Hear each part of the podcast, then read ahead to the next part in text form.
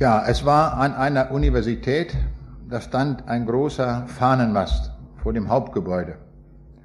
Nur es gab ein Problem, niemand wusste, wie hoch der Fahnenmast ist.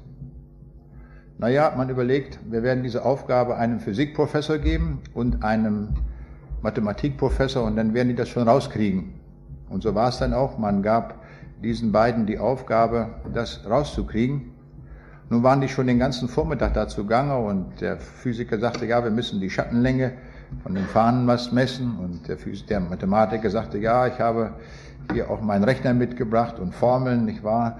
Wir werden das dann schon ausrechnen und alles rauskriegen. Und in dem Moment kommt ein Professor für Englisch vorbei und er sagt, was macht ihr denn hier schon den ganzen Vormittag? Naja, sagten die, wir versuchen hier wissenschaftlich rauszukriegen die Höhe dieses Fahnenmastes. Da geht der an den Fahnenmast ran, zieht den Bolzen raus, legt ihn hin, zieht ein Bandmaß aus der Tasche, geht einmal lang und sagt 18,7 Meter und rennt davon. Und dann sagt der Physikprofessor zu dem Mathematiker, das ist so richtig typisch Englischlehrer. Wir sollen die Höhe ermitteln und was macht der? Der gibt uns die Länge an.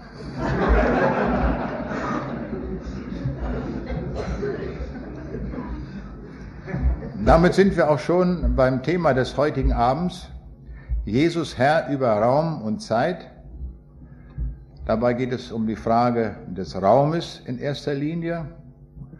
Und dieser Raum, in dem wir leben, damit, wenn ich äh, das Thema so nenne, damit meine ich jetzt nicht diesen schönen Saal, in dem wir uns befinden, sondern darüber hinaus eigentlich das ganze Universum. Also alles, was wir hier so mit Teleskopen ergründen und erforschen können. Das gesamte Universum.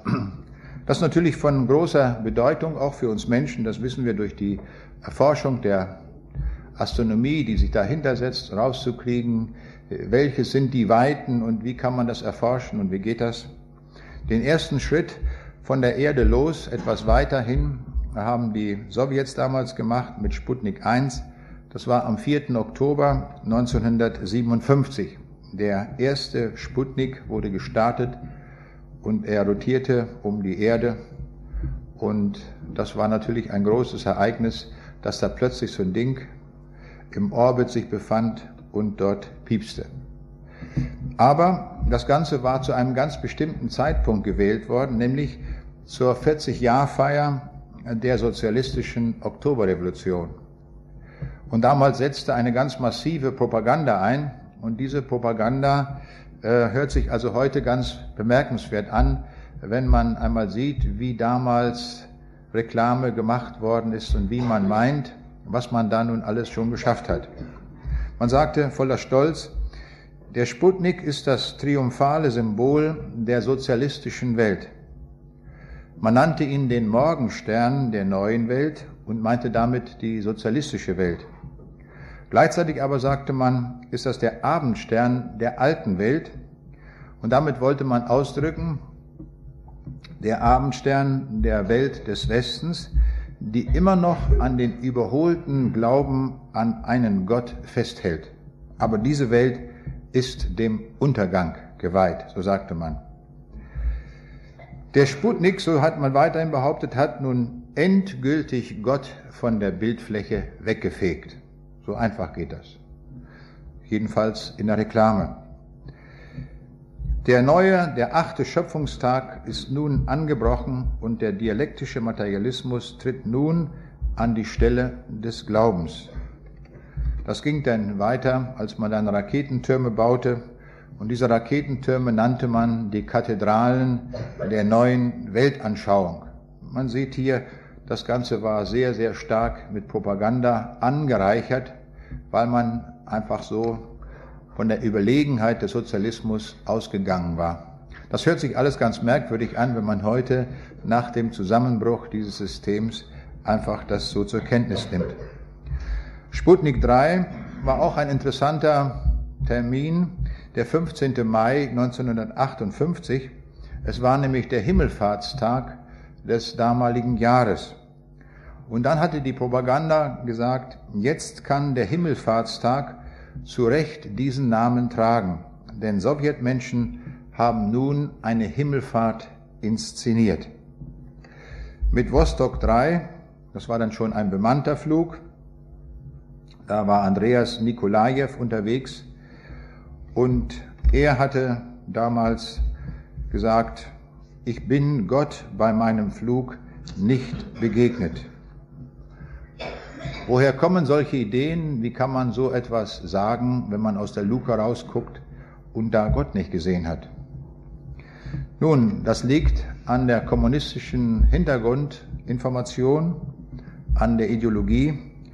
Engels, einer der Mitbegründer des Kommunismus, hatte nämlich gesagt, die stoffliche, sinnlich wahrnehmbare Welt, der wir selbst angehören, ist das einzig Wirkliche. Es gibt nur Materie. Über die Materie hinaus gibt es nichts.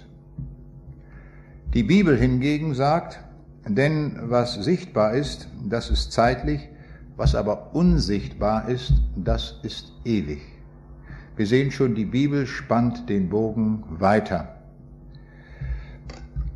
Wir wollen uns noch einige Leute anhören, auch auf der amerikanischen Seite, um das Bild abzurunden, was man so bei der Raumfahrt in der näheren Umgebung der Erde so alles da so gesagt hat. Mit Gemini 5 war damals Gordon Cooper unterwegs und er umkreiste im August 1965 120 Mal die Erde. Und er hatte beim, bei der Rückkehr Folgendes gesagt, ich fühlte während meiner Raumflüge die Gegenwart meines Gottes so, wie er immer bei mir ist. Ich stellte fest, dass ich ihn 250 Kilometer über unserem Planeten ebenso nötig hatte wie im täglichen Leben auf der Erde. Wer auf der Erde nicht mit Gott lebt, wird ihn auch im Weltenraum nicht finden. Und wer Christus nicht in sein Herz aufgenommen hat, kann nicht wahrhaftig ruhig und geborgen sein. Ich besitze Frieden, weil ich mich auf den Herrn Jesus verlasse. Als Christ glaube ich, dass unser gegenwärtiges Leben ein winziger Teil ist im Vergleich zum Leben nach dem Tod. Darum ist es wichtig, sich auf die ewige Zukunft vorzubereiten. Wir merken schon, das ist wie Feuer und Wasser, was die einen sagen, was die anderen sagen. Mit Apollo 15 war dann James Irwin unterwegs und er war vom 26. Juli bis 7. August 1971 unterwegs mit Apollo 15. Er landete auf dem Mond und er war der erste Mensch, der mit einem Auto auf dem Mond spazieren fuhr. Nun, auch er hat seine Erlebnisse geschildert und er hat das so zusammengefasst. Ich kann die Gefühle während des Fluges nicht vergessen. Je mehr wir von der Erde wegkamen, desto mehr haben wir die Wunder der Schöpfung Gottes gesehen und seine Führung erlebt. Drei Tage waren wir auf dem Mond und durften nur dort sein, weil Gott es zugelassen hat. Es sind uns auch große Schwierigkeiten begegnet, auf die wir nicht vorbereitet waren. In all diesen Fällen habe ich stets gebetet und der Herr hat geholfen. Ich habe ihn noch persönlich kennengelernt und wir hatten einen Vortragseinsatz äh, in Hamburg und waren dort mit dem Auto unterwegs nach Hamburg und er hat mir dann so ein, etwas auch erzählt von seinen Erlebnissen. Er sagte, wir hatten die Aufgabe, dort auf dem Mond einen weißen Stein zu finden, der für die Wissenschaft von, von Bedeutung war. Aber sie sahen keinen. Und dann hat er gebetet, Herr, wo ist der weiße Stein? Und er sagte, auf dem Mond, da kann sich Gott nicht viel Zeit lassen mit dem, mit dem Erhören der Gebete. Und so hat er dann sehr schnell diesen Stein gesehen. Er sagt, überall auf dem Mond ist alles mit Staub bedeckt. Und auf einmal sah er den Stein, als wäre ein Engel da gewesen, hat den Staub weggeputzt und sie sahen den weißen Stein und haben ihn dann mitbringen können. Auch bei den Schwierigkeiten, die sie erlebt haben, hat Gott sofort geholfen. Wir sehen daran schon, Gott ist auch auf dem Mond. Das können wir daran schon erkennen. Woran liegt es, dass die Menschen solche Auffassungen von Gott haben, wie wir es gehört haben aus der früheren Sowjetunion? Nun, das ist eine Anknüpfung an den alten heidnischen Gottesbegriffen. Im Altertum glaubte man, dass der Mond und die Sonne Gottheiten sind und wurden deswegen auch angebetet. Entscheidend ist, dass man Gott lokalisiert hat. Gott ist also der Mond oder die Sonne. Es war also räumlich genau fixierbar, wo Gott ist. Die Griechen haben ähnlich geglaubt und sie waren der Meinung, dass der Gott Zeus auf dem höchsten Berg in Griechenland auf dem Olymp lebt. Und unsere Vorfahren, die Germanen, glaubten, die Götter sind in Valhall, also auch örtlich genau lokalisierbar. Und ähnlich hat auch der französische Mathematiker und Astronom Laplace gedacht. Er erklärte um das Jahr 1800, ich habe mit meinem Fernrohr das ganze Weltall durchforscht, nirgends habe ich den Himmel entdeckt, nirgendswo habe ich Gott gefunden. Es war natürlich sehr erheblich zu sagen, ich habe das ganze Universum durchforscht. Das haben wir heute noch nicht mal noch nicht mal mit Hubble-Teleskopen und alles, was wir da anstellen. Aber er war so kühn, sowas zu behaupten. Und er meinte, wenn er durch ein Fernrohr sieht und da Gott nicht entdeckt, dann gibt es keinen Gott. Also wir merken auch hier bei ihm diese räumliche Vorstellung, die er von Gott hatte. Man muss nur im Raum irgendwo suchen, dann wird man ihn finden. Von Seiten der Sowjetunion waren dann Gagarin und Titov unterwegs gewesen. Und äh, Gagarin war mit Vostok 1 unterwegs am 12. April 1961, hatte einmal die Erde umkreist und dann folgte Titov am 6. August 1961. Da hat man in der Sowjetunion große Plakate angefertigt mit einer Erdkugel und darum die schwebenden Astronauten, die da so rumsegelten. Und da stand unten dann drüber, ich habe so eine, ein Plakat noch gesehen, da stand drunter dann Boga Niet es gibt keinen Gott. Weil da so ein paar Leute rumgeflogen sind. Haben sich sehr einfach gemacht. Sie haben damit angeknüpft an die alte heidnische Vorstellung von Gott. Aber der Gott der Bibel ist von völlig anderer Art. Wir wollen das einmal festlegen oder uns merken an unseren fünf Fingern an der Hand. Der Gott der Bibel ist überräumlich, er ist überzeitlich, er ist unfassbar, er ist unergründlich und er ist unsichtbar. Damit haben wir in markanter Weise klargelegt, wie der Gott der Bibel zu verstehen ist. Die Bibel beurteilt auch solche Menschen, die sagen, es gibt keinen Gott, das lesen wir im Psalm 14, 1 bis 2. Die Toren sprechen in ihrem Herzen, es ist kein Gott. Sie taugen nichts und sind ein Gräuel mit ihrem Wesen. Da ist keiner, der Gutes tue. Der Herr schaut vom Himmel auf der Menschen Kinder, dass er sehe, ob jemand klug sei und nach Gott frage.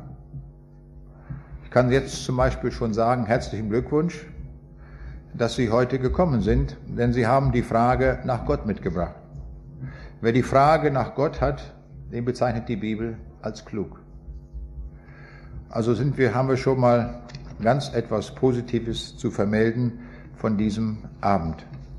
Wenn wir uns mehr beschäftigen wollen mit dem Gott und mehr verstehen wollen von dem Gott der Bibel und von seinem Sohn Jesus Christus, dann müssen wir heute Abend zunächst einmal zwei Begriffe kennenlernen. Die, der eine Begriff ist ein astronomischer Begriff und der andere ist ein mathematischer Begriff. Das hat zunächst mit der Bibel gar nichts zu tun. Die müssen wir zunächst einmal kennenlernen. Und wenn wir sie kennengelernt haben, werde ich sie anwenden und dann auf Aussagen der Bibel anwenden. Und wir werden eine ganz neue Sicht bekommen heute Abend von den Aussagen der Bibel. Es gibt nämlich viele Aussagen der Bibel, die wir eigentlich überhaupt nicht verstehen können. Und damit, darum, darum wollen wir uns einen Zugang verschaffen zu solchen Aussagen. Dazu soll dieser Abend auch dienen. Dazu schauen wir uns einige Bilder an. Zunächst mal sehen wir auf dem einen Bild eine, wir sehen die Sonne und unten die Erde.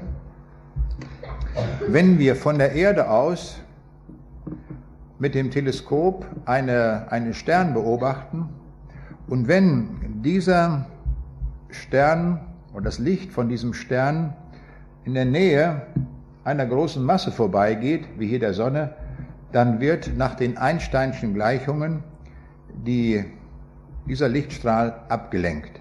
Er geht also nicht geradlinig, sondern er macht eine krumme Bahn. Das heißt, wo wir vermuten in der Verlängerung des Lichtstrahls, in der geradlinigen Verlängerung, wo wir den Ort, wo wir meinen, das wäre der Ort, ist nur der scheinbare Ort. Der wirkliche Ort ist nämlich, wie wir hier sehen auf dem Bild, rechts daneben, denn das Licht ist äh, an der Sonne abgelenkt worden. Je größer nun diese Masse ist, umso stärker ist auch die Ablenkung. Schauen wir uns mal ein anderes Gebilde an in unserem Universum. Das ist ein Neutronenstern. Und ein Neutronenstern ist ein etwas ganz besonderes Gebilde. Hier auf diesem Bild sehen wir äh, rechts der kleine Punkt, der Neutronenstern. Und in der Mitte ein großer Stern, das ist HZ Hercules. HZ Hercules ist ein riesiger Stern, der hat einen, einen Radius von 3,5 Millionen Kilometern, also eine riesige Masse. Und der Neutronenstern, der kreist nun um dieses Zentralgestirn herum. Ähm, der Neutronenstern ist nun von ganz besonderer Art und deswegen weise ich auf diesen etwas hin, weil wir seine Physik ein ganz klein wenig hier natürlich nur studieren wollen.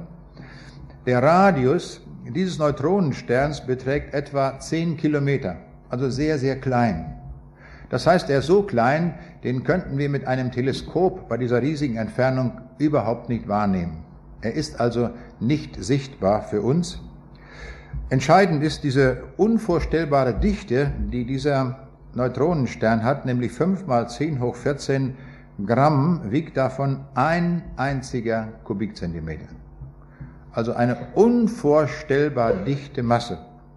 Aufgrund dieser hohen Massendichte saugt der Neutronenstern von dem Zentralgestirn ständig Materie in sich hinein. Der schluckt die also weg und zwar in gleicher Weise, wie wir das in der Nordsee erleben, wo es äh, Ebbe und Flut gibt. Durch die Masse der Sonne und auch des Mondes entsteht ein Flutberg, der also entsprechend mit der Sonne mitgedreht wird. Und genauso erleben wir es hier auch. Der Flutberg ist also gerichtet in Richtung des Neutronensternes. Und eigentlich ist es so, dass der Neutronenstern diese Masse so in sich hineinschlürft, sodass also ständig die Masse dorthin fließt. Das findet auch statt. Nur, das kann nicht so ganz einfach geschehen, wie wir uns das vorstellen. Schauen wir uns das mal im nächsten Bild an. Der Neutronenstern hat ein so starkes Magnetfeld, dass die Materie, die er eigentlich reinschlucken würde, abgelenkt wird vom Magnetfeld, sodass die Materie nur einfließen kann an den Polkappen. Aber dort stürzt natürlich jetzt auch die Materie rein von dem anderen Stern, und zwar in einer unvorstellbaren Menge, nämlich 100 Milliarden Tonnen Materie stürzen dort in einer einzigen Sekunde runter. Können wir uns das vorstellen? 100 Milliarden Tonnen Materie in einer Sekunde. Dieser, könnte man denken, naja, dann ist ja der Zentralgestirn bald aufgeschlürft. Aber der ist so groß, dieser, äh, dieses Zentralgestirn, dass 1,6 Milliarden Jahre nötig wären, bis also HZ Herkules vollkommen aufgeschluckt ist. Also das wird so schnell nicht passieren. Aber durch die hohe Masse, die jetzt der Neutronenstern hat, die hohe Massendichte, prasselt die Masse von dem Zentralgestirn natürlich mit sehr hoher Geschwindigkeit auf, nämlich mit 40 Prozent der Lichtgeschwindigkeit. Und die Lichtgeschwindigkeit, das sind so etwa 300.000 Kilometer pro Sekunde. Und mit dieser unvorstellbaren Wucht prallt die Masse nur auf den Neutronenstern auf, wegen der großen Gravitation. Und beim Aufprall wird sehr viel Energie frei.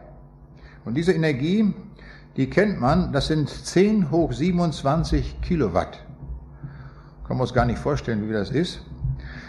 Darum einmal umgerechnet, in einer Sekunde wird so viel Energie erzeugt an der Oberfläche des Neutronensterns, dass das ausreichen würde für den Energiebedarf von ganz Deutschland für 100 Millionen Jahre. Und das entsteht dort in einer einzigen Sekunde. Also sehen, das sind alles so außergewöhnliche Zahlenwerte, die wir dort finden. Aber jetzt haben wir wenigstens schon mal kennengelernt, was ein Neutronenstern ist, also ein Gebilde mit sehr hoher Massendichte. Und jetzt schauen wir uns im nächsten Bild einmal an, was mit einem Lichtstrahl passiert, der nun ganz in die Nähe eines äh, Neutronensternes kommt. Zunächst einmal hier ein, ein äh, Lichtstrahl, der in der Nähe der Sonne vorbeigeht. Da sehen wir, der Lichtstrahl wird abgelenkt, wie hier eingezeichnet, um den Winkel Alpha. Wenn wir aber jetzt einen Neutronenstern uns ansehen, der also eine viel, viel dichtere Masse hat, dann ist die Ablenkung viel, viel stärker. Der Winkel Alpha der Ablenkung ist also dann viel, viel größer. Noch einmal ein Hinweis auf die Materiedichte in einem Neutronenstern. Ein Kaffeelöffel voll von dieser Materie würde auf der Erde eine Milliarde Tonnen wiegen. Also wenn wir heute Morgen gefrühstückt haben und so einen Kaffeelöffel hatten, hätten wir einen Kaffeelöffel davon mal gefüllt, das wären eine Milliarde Tonnen. Also unvorstellbar dicht komprimiert. Und wir sehen, dadurch wird das Licht natürlich hier am Neutronenstern sehr stark abgelenkt. Je stärker, die, je größer die Masse ist, umso größer die Ablenkung. Das ist aber noch nicht das Nonplusultra in unserem Universum, sondern die höchste Massendichte überhaupt, die wir kennen, finden wir in einem schwarzen Loch. Ein schwarzes Loch ist also ein Gebilde, das so schwarz ist, möchte ich mal sagen, oder so stark das Licht einsaugt, wenn ein Lichtstrahl direkt in die Nähe eines schwarzen Loches kommt, dann wird der Lichtstrahl eingesogen, der kann gar nicht wieder weg. Und darum nennen wir das auch ein schwarzes Loch, weil das Licht nicht mehr entweichen kann. Ein schwarzes Loch können wir also nur identifizieren im Universum dadurch, dass von dort kein Licht mehr kommt. Dass also eine schwarze Stelle dort ist und wo das Licht der Umgebung so stark abgelenkt wird, wie wir das hier sehen, der Winkel Alpha ist hier schon sehr, sehr stark. Also in einer gewissen Entfernung vom schwarzen Loch beträgt die Ablenkung äh, von einem Lichtstrahl, der dort vorbeigeht, der ist also ein sehr, sehr starker Winkel hier. Und jetzt können wir uns vorstellen, dass zwischen der Situation, dass ein Lichtstrahl da eingesogen wird und auf Nimmerwiedersehen im schwarzen Loch verschwindet und der anderen Situation, wo er gerade noch davonkommt, dass es da eine Situation gibt, wo der Lichtstrahl um das schwarze Loch ständig kreist. Und jetzt können wir schon so sagen, alles, was hinter diesem Kreis ist, ist für uns niemals beobachtbar. Wir werden es niemals sehen können. Wir werden niemals Messwerte von dort bekommen. Es ist also, wie wir in der Astronomie sagen, ein Ereignishorizont. Deswegen, weil alles, was sich dahinter ereignet, niemals beobachtet werden kann. Es kann nicht gesehen werden, nicht gemessen werden und nie beobachtet werden. Jetzt haben wir einen sehr wichtigen Begriff kennengelernt, nämlich den Ereignishorizont. Übrigens, wenn man unsere Erde so stark stauchen würde, so stark komprimieren würde, dass wir die Dichte eines schwarzen Loches erreichen würden, dann hätte unsere Erde insgesamt nur noch einen Durchmesser, der kleiner ist als ein Zentimeter. Dann haben wir die Masse oder die Dichte eines schwarzen Loches. Jetzt haben wir einen wichtigen Begriff kennengelernt, vergessen Sie den nicht den brauchen wir gleich. Jetzt müssen wir aber noch einen zweiten Begriff uns erarbeiten und dann geht's an die eigentliche Arbeit. Das ist also alles nur Vorprogramm. Schauen wir uns jetzt den nächsten Begriff an. Das ist der Begriff Dimension. Was ist eine Dimension? Schauen wir uns da zunächst einmal einen Punkt an, wie wir ihn da oben sehen. Das ist aber kein Punkt, den ich da gezeichnet habe, das ist schon ein großer Kreis. Ein Punkt ist so klein, dass ich ihn gar nicht zeichnen kann. Hätte ich dort einen Punkt gezeichnet, würde ihn niemand sehen. Und darum habe ich gesagt, nur wenn ich schon so einen Klecks mache, dann mache ich einen richtig dicken Klecks und sage, das soll ein Punkt sein, aber es ist keiner. Muss schon gleich widerrufen. Ein Punkt hat nämlich die Ausdehnung Null. Der ist nicht ein Millimeter weit oder ein Zehntel oder ein Tausendstel oder ein Millionstel Millimeter, sondern Null. Der hat also die Dimension oder die Ausdehnung Null. Und jetzt machen wir Folgendes. Wir gehen jetzt in die, von der nullten Dimension in die nächste. Wir gehen nämlich mit dem Punkt und äh, spazieren. Und zwar in eine Richtung, in X-Richtung. Ja, wir fangen dort an, links, und schieben jetzt den Punkt weiter in Richtung X-Achse. Und auf diese Weise spannen wir die erste Dimension auf. Und das, was wir da, wie wir das bezeichnen können, wäre zum Beispiel die Länge. Das ist die Ausdehnung in der ersten Dimension. Jetzt machen wir Folgendes. Nachdem wir die erste Achse schon haben, nehmen wir eine zweite Achse dazu, die Y-Achse. Und wir sehen, jetzt können wir uns schon in zwei Richtungen in einer Fläche bewegen. Jetzt haben wir eine Fläche aufgespannt in einem Koordinatensystem von x und y. Und wir könnten dort angeben, irgendeine Fläche oder so etwas mit Länge und Breite. Jetzt gehen wir noch einen Schritt weiter und gehen in die dritte Dimension hinein. Sie sehen schon, wie das geht. Ich muss eine weitere Achse aufspannen. Jetzt hier die Z-Achse. Und diese drei Achsen, die stehen senkrecht aufeinander. Also die X-Achse steht senkrecht auf der Z-Achse und die Z-Achse senkrecht auf der Y-Achse und so weiter. Also alle bilden einen Winkel von 90 Grad zueinander. Jetzt sind wir schon bereits in der dritten Dimension.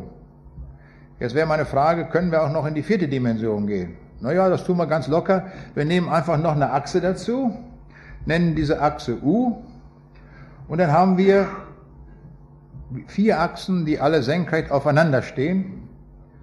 Und jetzt sehen wir schon, in der dritten Dimension hätten wir die Länge, die Breite und die Höhe. Und hier in der vierten Dimension, dann müsste man entsprechend sagen, die Länge, die Breite, die Höhe und die Tiefe. Das wären vier Dimensionen. Nun, wenn wir alles so machen, das kann man ja sagen, das ist vielleicht so ein bisschen theoretisch, ob das alles auch Wirklichkeit ist, ist die Frage. Ne?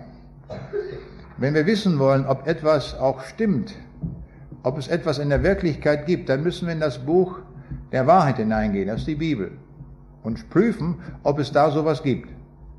Und siehe da, in der Bibel finden wir etwas, nämlich im Epheserbrief Kapitel 3, Vers 18, da lesen wir, auf das ihr begreifen möget mit allen Heiligen, welches da sei die Breite und die Länge und die Höhe und die Tiefe. Aha, wie viele Dimensionen sind das? Das sind vier. Also unser Ansinnen, da so mit höheren Dimensionen zu arbeiten, über drei hinaus, ist also ganz vernünftig, weil die Bibel das kennt und auch weil es sowas gibt. Das haben wir also jetzt schon kennengelernt, vier Dimensionen. Damit sich das bei uns jetzt ein bisschen festigt, das haben wir ganz neu kennengelernt, machen wir jetzt eine kleine Übungsaufgabe. Und zwar Fangen wir nochmal wieder an mit dem Punkt. Mache wieder einen Punkt, der keiner ist, indem ich so einen kleinen Kreis zeichne. Und jetzt soll die Aufgabe daran bestehen, in der jeweiligen Dimension regelmäßige Körper zu erzeugen, die äh, nun Schritt für Schritt jetzt gebildet werden. Also fangen wir an mit dem Punkt. Da es nur einen Punkt gibt in der nullten Dimension, ist das schon bereits ein regelmäßiger Körper, um es mal allgemein zu sagen, in der nullten Dimension. Und jetzt machen wir als nächstes, nehmen wir diesen Punkt, den ich jetzt als einen kleinen Kreis da gezeichnet habe, und gehe mit diesem Punkt spazieren, wie weit? Nun um die Strecke A. Und dann bleibe ich stehen. Und wenn ich das gemacht habe, habe ich eine regelmäßige Figur in der ersten Dimension erzeugt. Also was Sie jetzt sehen, ist eine Strecke oder eine Linie, in der ersten Dimension. Und jetzt sehen Sie schon, wie das weitergeht. Wenn ich jetzt eine regelmäßige Figur konstruiere, ausgehend von dieser Strecke, was muss ich tun? Ich muss dieses Gebilde, das ich schon bereits habe, in die nächste Dimension hineinschieben. Und wenn es regelmäßig sein soll, dann schiebe ich das um den Betrag a weiter. Und was machen wir jetzt mal? Wir nehmen oben die obere Strecke, die Ausgangsstrecke, und schieben die jetzt um den Betrag a in die zweite Dimension hinein und bleiben dann stehen. Und was wir dann da vorfinden, sehen wir, das ist ein Quadrat und das ist eine regelmäßige Figur in der zweiten Dimension. Na, nun machen wir, jetzt kennen wir das Prinzip inzwischen. Jetzt, wenn wir jetzt eine regelmäßige Figur in der dritten Dimension machen, dann nehmen wir ein Quadrat, wie wir es hier vorne sehen, und schieben dieses Quadrat in die dritte Dimension hinein. Und dann bleibt es stehen und was dann erkennbar wird, das ist dann ein Würfel der dritten Dimension. Na, das hat gut geklappt. Nicht? Jetzt müssen wir weitermachen. Jetzt kommt die Frage, wie machen wir das jetzt weiter mit, einem, mit einer Figur in der vierten Dimension? Wer will es mal sagen, was müssen wir tun? Was ist der Mechanismus des Tuns?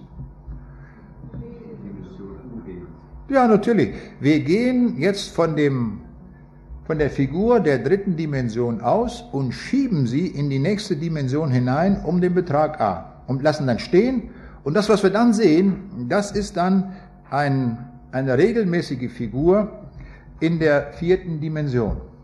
Was Sie hier sehen, ist dieser dreidimensionale rote Würfel, der ist von dritter Dimension, und den schieben wir jetzt um den Betrag a in die vierte Dimension hinein. Und was Sie jetzt da sehen auf diesem Bild, das ist ein vierdimensionaler Würfel.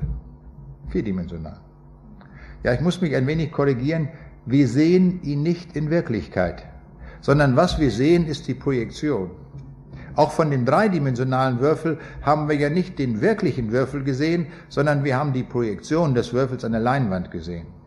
Und so auch hier, wenn ich den jetzt hier aus meiner Aktentasche rausholen würde, den vierdimensionalen Würfel, würde ihn im Lichtkegel des Overhead-Projektors stellen, dann hätten wir exakt diese Abbildung an der Leinwand von diesem vierdimensionalen Würfel.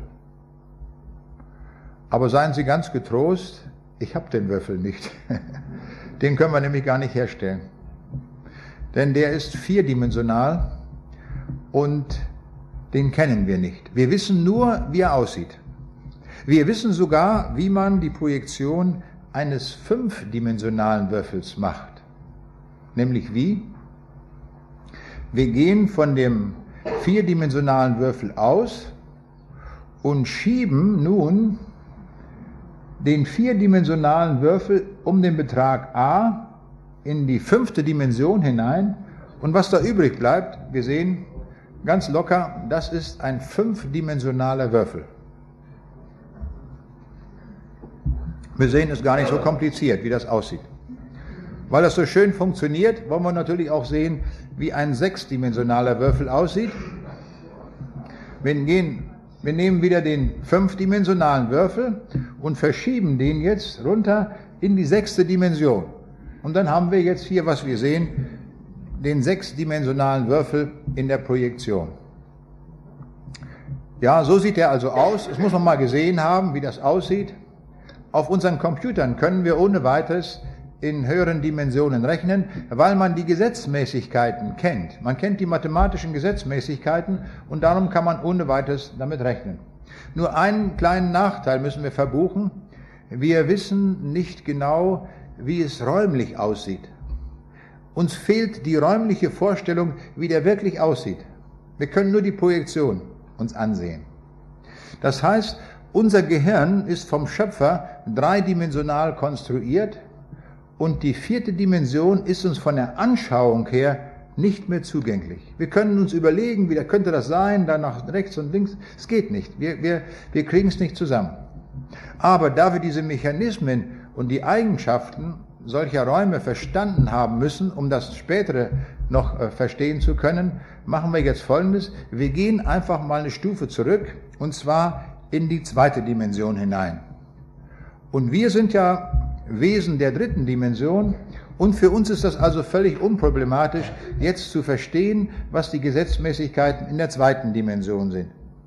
So, jetzt nehmen wir einmal an, da sei so eine Fläche, das ist von zweiter Dimension, und das ist also wirklich eine zweidimensionale Figur, die wir hier sehen. Was wir hier sehen an der Leinwand ist ja Schatten, und der Schatten hat die Höhe Null. Also ganz korrekt. Das ist wirklich ein zweidimensionales Gebilde. Meine Folie, auf der das drauf ist, ist nicht ein zweidimensionales Gebilde. Warum nicht? Weil die Folie eine bestimmte Stärke hat. Ja, sogar meine Schrift, die da drauf ist, hat eine bestimmte Stärke. Ja, kann man sogar ausmessen, wie dick das ist. Das ist also nicht zweidimensional. Aber das, was wir hier sehen, diese Schattenfigur, das ist eine, eine zweidimensionale Figur. Jetzt stellen wir uns einmal vor, da gibt es so Leute in dieser Fläche, und weil die in der Fläche leben, nennen wir die also F, F1, F2, F3, F4. Das sind also Flächenleute. Das sind ganz intelligente, pfiffige Kerlchen, nicht wahr, die dort leben. Die haben auch einen Reisepass. Und nur in dem Reisepass steht drin, Name, alles verzeichnet. Nur an der Stelle, wo bei uns Körpergröße steht und dann 175 Zentimeter, steht bei denen als Höhe Null. Nicht? Ganz einfach. Das ist der einzige Unterschied. Von denen zu uns. Die Höhe Null. Die sind auch sehr intelligent, das sind auch gute Mathematiker. Und nun werden wir zu den Leuten sagen, pass mal auf, wir geben euch jetzt mal folgende Aufgabe. Da sind zwei Dreiecke, D1 und D2, und diese beiden Dreiecke sind gleich groß. Sie haben gleiche Winkel, gleiche Seitenlängen, und wir nennen das ja in der Mathematik, das sind kongruente Dreiecke, das heißt, man kann sie zur Deckung bringen aufeinanderlegen. Und jetzt sagen wir das den Leuten, bitte, bringt uns mal diese beiden Dreiecke zur Deckung. Das sind alles Mathematiker, die ziehen sich zurück zur Beratung. Und dann nach einem, einem Forschungsauftrag sagen sie, jawohl, die Aufgabe ist lösbar. So machen das ja die Mathematiker. Die sagen, das Problem ist lösbar. Und dann sagen wir, ja, bitteschön, dann macht's doch einmal. Und dann werden die sagen, ja, das können wir nicht. Aber die Aufgabe muss lösbar sein. Na gut, jetzt kommen wir her, fassen das eine Dreieck an der Spitze an und drehen das durch die dritte Dimension durch und legen es aufeinander. Und jetzt sehen die das, dass das ausgeführt ist. Was sagen die dann zu uns? Das ist für uns ein Wunder. Das können wir nicht begreifen. Das ist etwas, was hier hört unsere Physik auf. Verstehen wir nicht. Aber es muss möglich sein. Das ist für uns ein Wunder. Und was sagen wir? War das für uns auch ein Wunder? Für uns war das eine, äh, eine Kleinigkeit, diese Dreiecke da mal zu kippen. Gar keine Frage. Wir merken schon, das, was aus dem höheren, aus der höheren Dimension in einer niederen geschieht, ist für die in der niederen Dimension ein Wunder. Für uns aus der höheren Dimension überhaupt nicht. Das ist ein Werk, ein Tun, eine Handlung, mehr nicht. Noch etwas, wir könnten diese Leute ganz schnell einsperren. Wir zeichnen nämlich nur einen Kreis drumherum und dann hätten wir die Leute eingesperrt. Und dieser Kreis wäre für sie ein Ereignishorizont, den sie nicht überwinden können. Kommt noch etwas hinzu. Wenn wir uns diese Fläche ansehen, sind die Leute für uns alle sichtbar. Aber können die uns auch sehen? Nein, können sie nicht. Die können nämlich nur in die Fläche hineingucken. Die können nicht aus der Fläche rausschauen. Aber wir können sie alle sehen. Das ist ganz wunderbar, nicht wahr, dass wir das so schon herausgearbeitet haben, diese Leute. Wir müssen noch eine andere Eigenschaft herausfinden bei diesen Leuten und schauen wir uns dazu mal das nächste Bild an. Da sehen wir zwei Flächen und diese beiden Flächen sind parallel zueinander und sie haben einen Abstand von einem Millionstel Millimeter. Ein Millionstel Millimeter Abstand. Das können wir mit dem bloßen Auge schon gar nicht mehr unterscheiden, wie dicht die aufeinander sind. Da brauchen wir schon ein Mikroskop, um das zu sehen. Und jetzt gibt es drei Personen in diesen beiden Flächen. Zwei leben in der oberen Fläche, P1 und P2. Nur mit den beiden da oben hat es ein Problem. Die sind eine Million Kilometer voneinander entfernt. Meine Frage ist, können die sich wohl besuchen? Geht das? Na ja, klar, gar keine Frage. Die setzen sich in ein zweidimensionales Düsenauto und dann flitzen die dahin. Und dann sind die da. Und dann sagt P1, guten Tag, mein lieber P1, jetzt bin ich hier. Gerade angereist durch die Fläche. Aber jetzt kommt die Frage, kann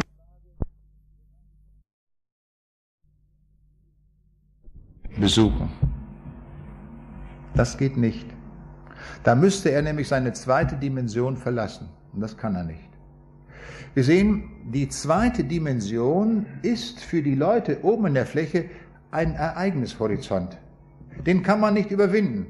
Den kann man nicht physikalisch überwinden. Da kann man nicht hinreisen. Das kann man auch nicht sehen. Das kann man nicht messen. Das kann man nicht beobachten. Nichts. Gar nichts. Für uns kein Problem. Wir sehen alles. Ja? Also die beiden, die können sich nicht besuchen. Das geht nicht. Schauen wir uns das Ganze nochmal an einem weiteren Bild an. Die Fläche ist ja ein Teil unserer dritten Dimension, so können wir ja sagen. Wir leben in der dritten Dimension und die Fläche ist ein Bestandteil der dritten Dimension. Könnte man uns abbilden in der Fläche? Nein, das geht nicht. Man, kann, man könnte nur ein Schattenbild zeigen. Aber das wären wir selber ja nicht, wäre nur ein Schattenbild. Das geht nicht. Aber ein Schatten würde gehen. Und stellen wir uns vor, wir sind oben in der Ecke bei dem Punkt G und würden auf die Fläche schauen, dann würden wir alle Leute, die dort in der Fläche sind, mit einem Blick sehen können. Ohne Ausnahme. Und wenn die 100 Gefängnisse gebaut hätten in der lila Fläche und die wären alle in der Fläche, nicht wahr, unsichtbar für den anderen wieder in der Fläche, für uns nicht. Wir gucken durch alle Gefängnisse direkt durch und sehen sie alle. Jetzt stellen wir uns einmal vor, wir nehmen da mal so einen aus der Fläche raus. Das könnten wir ja machen. Ich, wir tippen so mit dem Finger an, dass er am Finger klebt und dann ziehen wir den raus aus der Fläche. Was würden die anderen sagen, die da in der Fläche noch leben? Der ist verschwunden. Wo ist er geblieben? Ein Wunder, ja, das ist ein Wunder. Der ist, ja, der ist ja plötzlich weg, vor unseren Augen verschwunden. Was ist das denn? Haben wir noch nie erlebt. Kann es doch gar nicht geben. So würden die sagen. Das wäre ein riesiges Wunder, was sie da erleben. So, jetzt haben wir eine ganze Reihe von Eigenschaften der Dimensionen kennengelernt. Wir haben gesehen, die Fülle aus der höheren Dimension ist nicht abbildbar in der niederen Dimension. Die physikalischen Eigenschaften hören für, hören für diese Dimension auf. Das gilt natürlich auch für unsere dritte Dimension. Was wir in der Physik erarbeiten und erforschen, gilt alles für eine dreidimensionale Physik. Wir wissen nicht die Eigenschaften der vierten Dimension, die physikalischen Eigenschaften. Das ist für uns unbekannt, das hört auf. Aber jetzt mit diesen Eigenschaften ausgerüstet, auch die Eigenschaft, dass wir sagen, wir können die nächst höhere Dimension schon nicht mehr sehen. Was dort geschieht, ist unseren Augen verborgen, weil wir konstruiert sind für unsere dritte Dimension. Und jetzt schauen wir uns einmal einige Aussagen der Bibel an. Wir gehen jetzt in verschiedene Aussagen der Bibel hinein. Und da werden wir sehen, diese Aussagen sind eigentlich für uns völlig unverständlich. Völlig. Ich lese mal ein Wort aus Psalm 139, die Verse 3 und 5. Da steht, ich gehe oder liege, so bist du um mich und siehst alle meine Wege. Von allen Seiten umgibst du mich und hältst deine Hand über mir. Können wir diesen Vers verstehen? Eigentlich überhaupt nicht. Denn dieses Wort gilt ja nicht nur für Wuppertal, das gilt ja auch für Sydney und für Moskau und für New York, wo Menschen am ganz anderen Ende der Erde sind. Die haben ja auch eine Bibel und lesen auch und das, sie sagen, das gilt für mich, dass Gott von allen Seiten sie umgibt, sogar von unten und von oben. Wie können wir uns das erklären? Nun, Gott muss also von höherer Dimension sein und kann uns alle, auch auf einer dreidimensionalen Kugeloberfläche, alle sehen. Gleichzeitig. Gesagt, kann doch nicht sein. Er kann doch nicht gleichzeitig auch nach Australien gucken. Doch, kann er. Weil er aus der höheren Dimension schaut, sieht er alles, was in der dritten Dimension geschieht. Er sieht sogar, was in der dritten Dimension 1000 Meter unter Tage geschieht. Er guckt durch die Erde durch. Und keine Frage. Ist ja kein Hinderungsgrund. Was für uns ein Ereignishorizont ist, für Gott nicht. Und darum kann er hier so deutlich sagen, ich gehe oder liege, egal was ich mache, sagt der Psalmist, so bist du um mich herum. Rechts, links, oben, überall. Gar keine Frage. Und selbst wenn man uns einmauern würde in einen Betonklotz von einem Kilometer Seitenlänge und wir wären in der Mitte des Betonklotzes, da wäre Gott sogar auch dort inmitten des Betonklotzes. Den Beton durchdringend. Und er würde uns sogar sehen.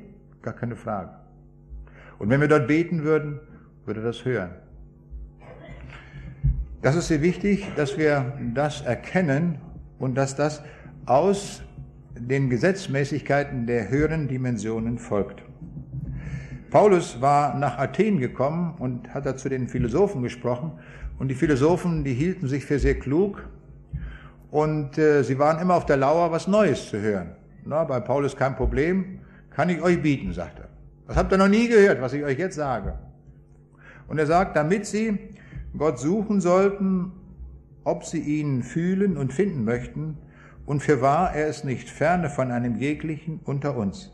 Jetzt kommt der schöne Satz, denn in ihm leben, weben und sind wir. In Gott. Das haben Sie noch nie gehört, sowas. Apostel 17, 27 bis 28. Das ist auch für uns in der Tat etwas Neues, würde ich sagen. Dass wir mitten in Gott sind, in ihm, leben, weben und sind wir. Unsere Gebete müssen also nicht erst bis an die Decke kommen, sondern Gott ist ja in uns, ganz dicht. Wir sind in Gott, denn in ihm weben und leben wir. Dieser Gott, an den wir glauben, der biblische Gott, ist ein Gott, der ist überräumlich. Er durchdringt jede Position des dreidimensionalen Raumes. Also selbst wenn wir zum Mond gehen würden, oder irgendwo auf dem Andromeda-Nebel, wo man nie hinkommen kann wegen der großen Entfernungen. Aber selbst wenn wir dort wären, dann wäre er schon längst da und würde uns genauso sehen und erkennen. Der Jesus sagt in Matthäus 28, Vers 20, siehe, ich bin bei euch alle Tage. Und das ist nicht nur zeitlich gemeint, sondern auch räumlich. Egal wohin wir uns bewegen, er ist auch dort. In Jeremia 23, Vers 23 bis 24, da lesen wir, bin ich nur ein Gott, der nahe ist, spricht der Herr, und nicht auch ein Gott von ferne her? Meinst du, dass jemand sich so heimlich verbergen könne, dass ich ihn nicht sehe? Geht nicht. Egal wohin wir gehen, er ist immer da. Ob in der Nähe oder in der Ferne, ob eine Million Kilometer auseinander oder wo auch immer, er ist immer schon da. Wir haben vorhin von der Unsichtbarkeit gesprochen, des, der höheren Dimension. Und davon spricht auch der Kolosserbrief, Kapitel 1, Vers 16, wo von der Schöpfertätigkeit Jesu die Rede ist. Und da heißt es, denn ihm in Jesus Christus ist alles geschaffen, was im Himmel und auf Erden ist, das Sichtbare und das Unsichtbare, es seien Throne oder Herrschaften oder Reiche, oder Gewalten, es ist alles durch ihn und zu ihm geschaffen. Also alles, nicht nur diese sichtbare Welt, die wir mit Teleskopen und Mikroskopen untersuchen können, ist durch ihn geschaffen, sondern auch noch jene unsichtbare Welt oder ich will so sagen, alle anderen höheren Dimensionen sind auch das Schöpfungswerk des Herrn Jesus. Er hat sie auch gemacht. Und in 2. Korinther 4, Vers 18 steht, was sichtbar ist, das ist zeitlich, was aber unsichtbar ist, das ist ewig. Diese dreidimensionale Welt, in der wir leben, wird vergehen. Sie ist nicht auf Ewigkeit gebaut, sondern auf Abbruch gebaut, auch weil sie kaputt ist, durch Sünde zerfressen. Gott wird was Neues machen. Aber die ewige Welt der höheren Dimension, die wird bleiben. Die ist ewig. Salomo hatte in Jerusalem einen Tempel gebaut und Gott hatte verheißen, dass er auch im Tempel sein wird. Aber wir lesen 1. Könige 8, Vers 27, dass der Tempel ihn nicht fassen kann. Da steht nämlich, denn sollte in Wahrheit Gott auf Erden wohnen, siehe, der Himmel und aller Himmel, Himmel können dich nicht fassen. Wie sollte es denn dies Haus tun, das ich gebaut habe. Hier kommt etwas äh, durch äh, von dem, was wir gehört haben, von den Dimensionen. Ich will es mal so ausdrücken, alle Dimensionen, die wir uns nur vorstellen können, könnten Gott nicht fassen. Es reicht nicht aus, um ihn zu fassen. Er ist immer noch größer. Er ist überräumlich, er ist überdimensional. Im ersten Gebot heißt es darum auch, 2. Mose 20, Vers 2 und 4, ich bin der Herr dein Gott. Du sollst dir kein Bildnis noch irgendein Gleichnis machen, weder des, das oben im Himmel, noch des, das unten auf Erden oder des, das im Wasser unter der Erde ist. Jede räumliche Vorstellung, die wir uns von Gott machen, egal ob in der Luft, unter Wasser oder wie auch immer, ist prinzipiell falsch, ist verurteilt dazu, dass es falsch ist. In der Sixtinischen Kapelle findet man dieses Bild von Gott, dem Vater, dargestellt. Ein Mann mit einem langen weißen Bart, nicht wahr? Und der da sozusagen als Schöpfer fungiert, mit seinem Finger da hochhält. Das hat viele Menschen verführt. Und darum glauben viele Menschen, Gott ist so ein alter Mann mit einem langen weißen Bart. Das ist das Problem der Kunst, wenn man sowas macht, dass sich sowas in den Köpfen der Leute dann festsetzt. Und Gott hat ausdrücklich verboten, wir sollen uns kein Bild von ihm machen. Das ist nicht erlaubt. Der Jesus war in dieser Welt, er wurde Mensch, er wurde so wie wir. Von ihm, das ist erlaubt, Bilder zu machen, sich Vorstellungen zu machen, wie er wohl ausgesehen hat. Darum auch diese Kreuzigungsdarstellungen, all das ist völlig in Ordnung, weil er ja in unserer Dimension war. Aber auch von dem erhöhten Christus, der ja wieder zurückgegangen ist in die höheren Dimensionen, dürfen wir uns kein Bild machen. Ist auch falsch. Alles, was wir uns da vorstellen, wird also im Ansatz schon falsch sein. Wir haben gesagt, wir können vor diesem Gott nicht fliehen. Einer, das ja mal versucht, das war Jona, aber Gott hat ihn ganz schön zurückgepfiffen. Durch den Bauch des Fisches hindurch und so weiter. Das war sein Lehrgeld, was er zahlen musste. Und im Psalm 139 lesen wir ja auch davon. Wo soll ich hingehen vor deinem Geist und wo soll ich hinfliehen vor deinem Angesicht? Führe ich gen Himmel, so bist du, du da. Bettete ich mir in die Hölle, siehe, so bist du auch da. Nehme ich Flügel der Morgenröte und bliebe am äußersten Meer, so würde mich doch deine Hand da selbst führen und deine Hand, deine Rechte mich halten. Also wo immer auch wir hingehen, wir können vor Gott nicht fliehen. Er ist überall da. Es gibt in unserer Dimension keinen Platz, wo Gott nicht wäre. Jetzt will ich Ihnen noch den Astronautenvers nennen. Es gibt in der Bibel einen Vers, den man als den Astronautenvers bezeichnen kann.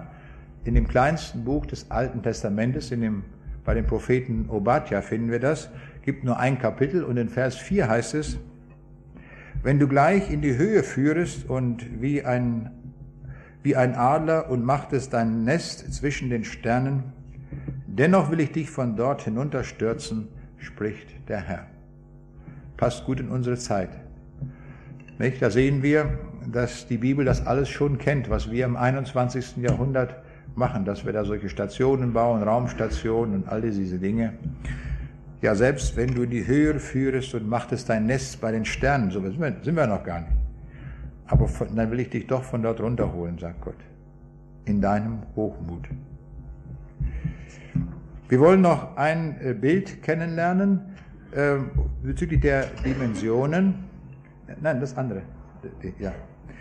Ja, wir wollen nochmal, ähm, stellen wir uns einmal Folgendes vor, was einmal passiert ist. Ich habe das hier aus einer Zeitung äh, ausgeschnitten, ist also ein echter Bericht. Äh, da war jemand zu einer Operation gewesen und beim, der Chirurg hat also dann den Bauch zugenäht und hat vergessen die Schere. Die war am Bauch geblieben. Nun, die Frau, die das da nun erlebt hat, hat sich dann gemeldet, große Bauchschmerzen, ich war das zwickt und zwackt da natürlich. Und ähm, nun wollte sie auch Schmerzensgeld haben. Aber jetzt meine Frage hier ist, wie kriegt der Arzt die Schere raus aus dem Bauch? Naja, der muss wieder erneut nicht, aufschneiden und die Schere rausholen. Aber wie würde man das machen, wenn das jemand aus der vierten Dimension macht? Ganz einfach. Er würde die Schere greifen und würde sie längs der vierten Dimension rausziehen, ohne die Bauchdecke zu verletzen. Ja? Längs der vierten Dimension. Das wäre gar kein Wunder, das wäre für einen Betreffenden aus der vierten Dimension ein ganz normales Ding, die Schere zu greifen und sie rauszuziehen. Und zwar schmerzlos. Das kann der Schöpfer, der in den anderen Dimensionen ist. Wir haben gesagt, der Ereignishorizont ist für uns nicht zu überwinden. Wir können tun, was wir wollen, das geht nicht. Aber natürlich, Gott kann das tun. Da gibt es ein schönes Beispiel, als äh, der Stephanus gesteinigt wurde, in Apostelgeschichte 7, 7, Vers 55. Da hat Gott, als die Steine auf diesen Mann einprasselten und er am Sterben war, da tut Gott etwas ganz Außergewöhnliches. Er zieht den Ereignishorizont, ich will mal sagen, so wie so eine Gardine beiseite. Und was sieht der Stephanus? Er sieht den ganzen Himmel. Wo ist der Himmel? Tausend Lichtjahre weiter? Nein, Unmittelbar hier, dort, wo er gesteinigt wurde, da war der Himmel. Nur er war in einer anderen Dimension. Und diese, diesen Horizont, Ereignishorizont, hebt Gott zeitweise auf und er konnte sehen, so heißt es hier, er aber voll Heiligen Geistes sah auf gen Himmel und sah die Herrlichkeit Gottes und Jesus stehen zur Rechten Gottes und sprach, siehe, ich sehe den Himmel offen und des Menschensohn zur Rechten Gottes stehen. Das sagte der Stephanus. Und all die Leute, die drumherum standen, die haben gesagt, wir sehen gar nichts. Nichts zu sehen. Was redet der? Und der sagt ganz locker, ich sehe den Himmel. Ich sehe sogar Jesus, wie der neben Gott steht. Sonst heißt es immer sitzen zur Rechten Gottes. Der Stephanus war der erste Märtyrer, der im Namen Jesu starb. Und da ehrt er ihn und steht auf. Er steht zur Rechten Gottes. Das hat er gesehen. Und der war natürlich auch sofort dann, als der letzte Stein geprasselt ist, nicht wahr? Und das Herz hier auf hörte zu schlagen, da war er im Himmel.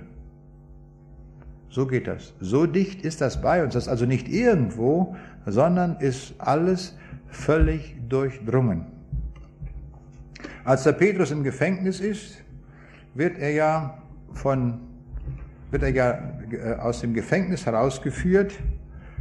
Man hat ihn ja sehr stark bewacht von vier Rotten, nicht wahr, heißt es in, der, in Apostelgeschichte 12, Vers 4 bis 7. Kann den Text ja mal lesen. Da Herodes ihn nun griff, legte er Petrus ins Gefängnis und überantwortete ihn vier Rotten von je vier Kriegsknechten, also 16 Kriegsleute. Und der arme Petrus da ganz alleine. Und sie bewachten ihn. In derselben Nacht schlief Petrus zwischen zwei Kriegsknechten, gebunden mit zwei Ketten, und die Hüter vor der Tür hüteten das Gefängnis. Also wir würden sagen, dreidimensional vollkommen abgeriegelt. Da gibt's kein Entkommen. Aber nicht gewusst. Und siehe, der Engel des Herrn kam daher und ein Licht schien in dem Gemach und er schlug Petrus an die Seite und weckte ihn und sprach, stehe behende auf. Und die Ketten fielen ihm von seinen Händen. Entführt durch die dritte Dimension hindurch, durch den Engel des Herrn. Was da mit Schlössern abgeschlossen war, war keine Frage, gar kein Problem. Ereignishorizonte sehen wir, können überwunden werden, zeitweise. Davon berichtet schon das Alte Testament in 1. Mose 5, Vers 24. Der Henoch, von ihm heißt es, und dieweil er ein göttliches Leben führte, nahm ihn Gott hinweg, und jetzt kommt es, und er ward nicht mehr gesehen. So einfach geht das. Denken Sie vorhin mit dem Antipsen in der zweiten Dimension, wir ziehen da einfach einen weg, der ward nicht mehr gesehen. Genauso steht's hier. Der Henoch ward nicht mehr gesehen. Der flog nicht da irgendwo durch die Gegend, durch die dritte Dimension, sondern er wurde hineingenommen in die nächste Dimension und war nicht mehr zu sehen. Die Bibel beschreibt das auch sehr exakt. Wir tun gut daran, die Bibel wirklich beim Wort zu nehmen, so wie es dort steht. Wenn da hier und da Engel erscheinen in der Bibel, dann sind das Erscheinungen aus der höheren Dimension in unsere Welt hinein und sie gehen wieder. Wie zu Weihnachten der Engel oder auch bei der Geburt des Simson und so weiter, da erscheinen ja Engel. Das kommt hier und da mal vor. Ganz einfach, da sendet Gott aus seiner Dimension Boten zu uns Menschen.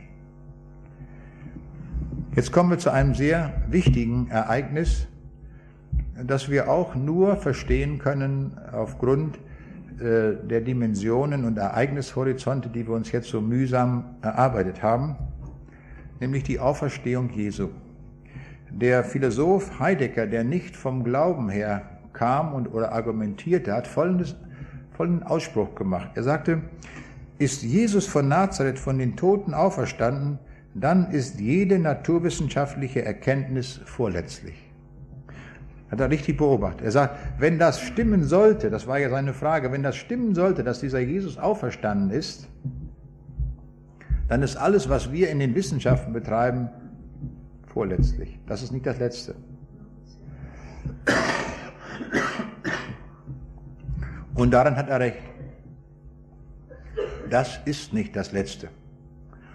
Und darum bezeugt uns das die Bibel etwas, was darüber hinausgeht, über unsere Vorstellungen von Raum und Zeit. In 1. Korinther 15, Vers 6 wird das auch wieder sehr schön beschrieben, als Jesus sich zeigte 500 Brüdern auf einmal. Da heißt es, danach ist er gesehen worden. Das griechische Wort, das dort steht, ist ophthe und das bedeutet wörtlich, er ist sichtbar gemacht worden. Er war ja sowieso vorher da. Nur wurde sichtbar gemacht. Als die da versammelt waren und gebetet haben und gefeiert haben vielleicht oder gegessen haben, da war Jesus ja auch da. Er Hat ja gesagt, ich bin alle Tage bei euch. Das galt ja da auch. Aber er ist jetzt sichtbar gemacht worden. Von der höheren Dimension in die dritte Dimension sichtbar gemacht worden und er konnte, es konnte einen Augenblick geben, den gab es dann, da war er wieder unsichtbar. Ging er wieder zurück in die höhere Dimension. Da sehen wir, das ist das Wesen der Auferstehung, äh, das Hinübergehen in die nächste oder wie viele Dimensionen, das wissen wir nicht, in die nächsten Dimensionen hinein und gar kein Problem für ihn, sich hier in unserer Dimension zu zeigen. Ähnlich war es bei der Himmelfahrt. Er ist nicht irgendwo hingeflogen in unseren Weltenraum.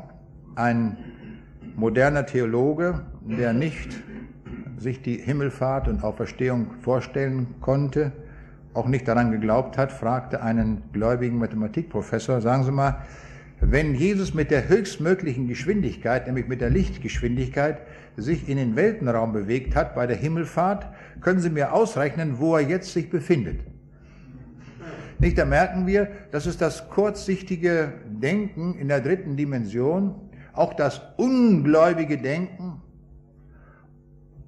die Wirklichkeit auf drei Dimensionen festgeschrieben zu haben, genau wie es die Kommunisten tun und die Materialisten, das ist es nicht.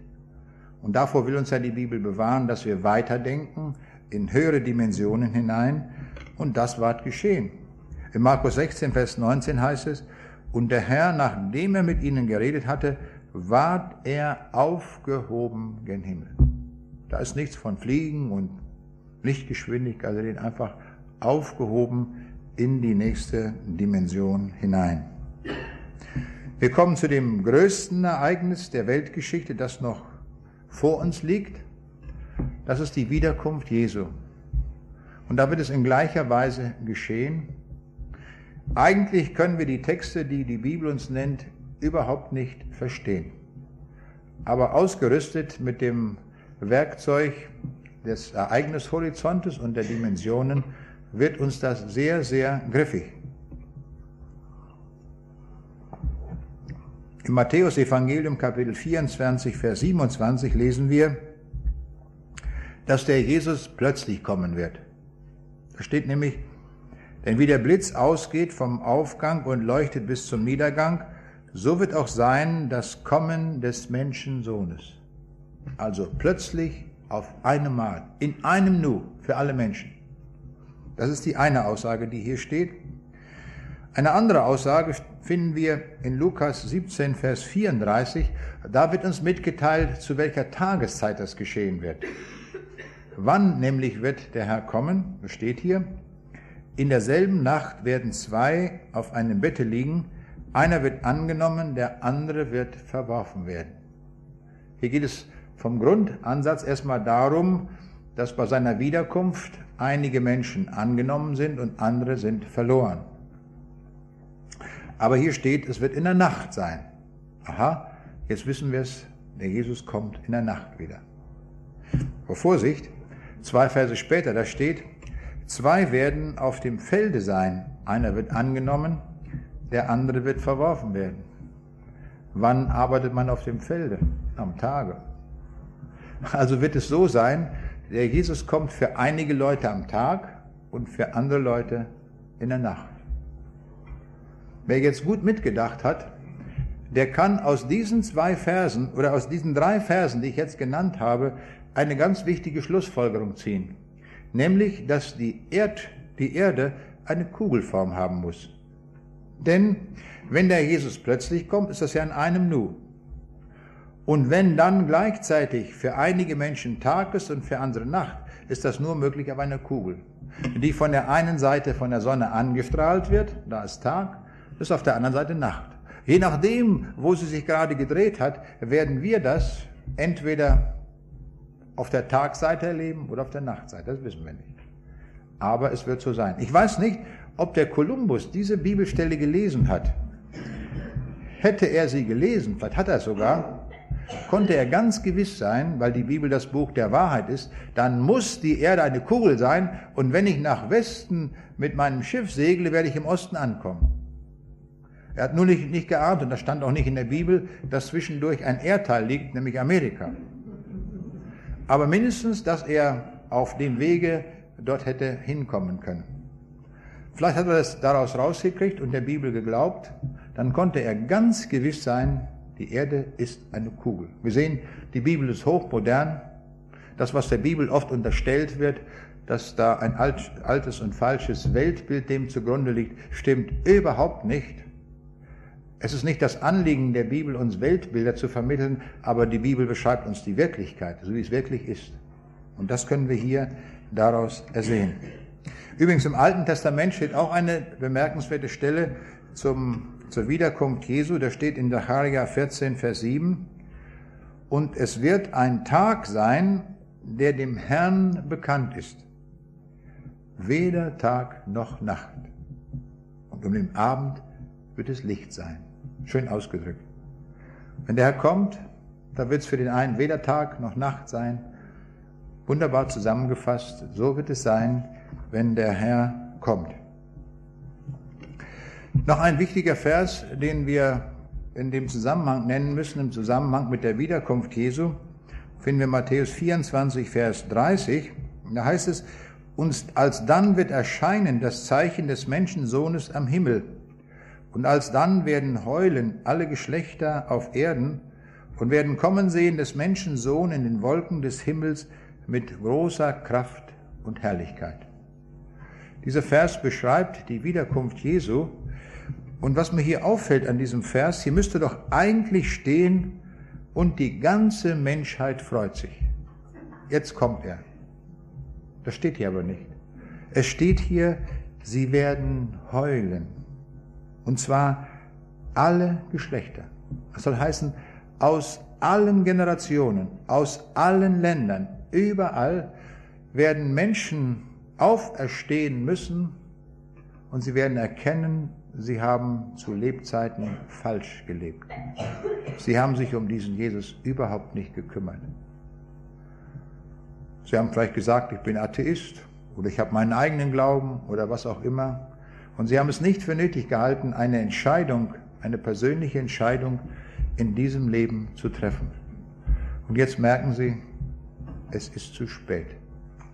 Er kommt wirklich, er ist wirklich der Herr aller Dinge und darum heulen sie. Und sie schreien, ihr Berge deckt uns unser, und der Hügel fallet über uns. Aber es gibt doch eine Schar, die freut sich doch. Und davon ist schon im Buch Malachi die Rede. wo da steht, euch aber, die ihr meinen Namen fürchtet, soll aufgehen die Sonne der Gerechtigkeit. Und das ist Jesus, die Sonne der Gerechtigkeit. Und darauf dürfen wir uns freuen. Und darum kommt es darauf an, dass wir alle entschiedene Leute sind und uns auf die Seite Jesu gestellt haben. Dass wir von ganzem Herzen zu ihm gehören. Da können wir uns prüfen, ob wir an dieser Stelle sind. Wenn nicht, können wir heute Abend umpolen, dass wir heute umbuchen, unser Leben zu ihm hin, damit wir zu denen gehören, die sich freuen an jenem Tag. Wenn er kommen wird aus der höheren Dimension, wird er, steht es ja auch, wird er für alle sichtbar sein. Offenbarung 1, Vers 7, siehe, er kommt mit den Wolken und es werden ihn sehen alle Augen und alle, die ihn durchbohrt haben. Und es werden wehklagen um seinetwillen alle Geschlechter der Erde. Das ist wieder das Wehklagen erwähnt. Aber hier in diesem Text ist wichtig, dass sie ihn alle sehen werden. Alle. Und zwar in dem Moment, wenn er kommt.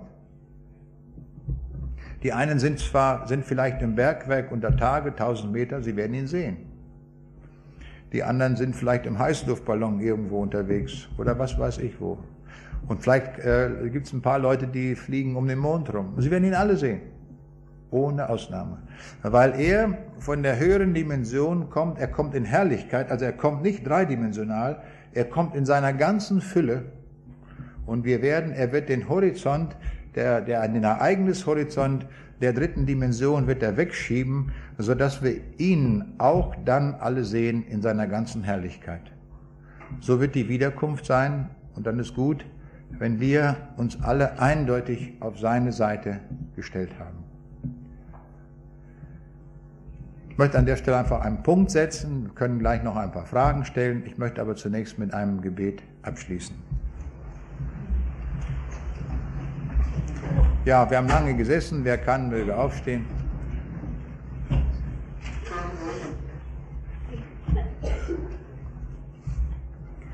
Herr Jesus Christus, wir möchten dir danken für deine Größe, für deine Herrlichkeit und auch für dein Kommen. Wir möchten dir danken, dass du in dieser Welt warst und das Problem der Sünde gelöst hast am Kreuz von Golgatha, sodass wir zu dir kommen können und Vergebung erhalten können. Wir möchten dir danken für deine Auferstehung, an die wir glauben können. Und wir möchten dir danken für dieses Zukunftsereignis, wo wir alle dabei sein werden, wenn du in einem Nu, in einem Augenblick kommen wirst und wir dich sehen in deiner ganzen Herrlichkeit. Lass uns alle entschiedene Leute sein, die dann zu dir gehören. Herr, hilf uns darin, du treuer Gott und Herr. Amen.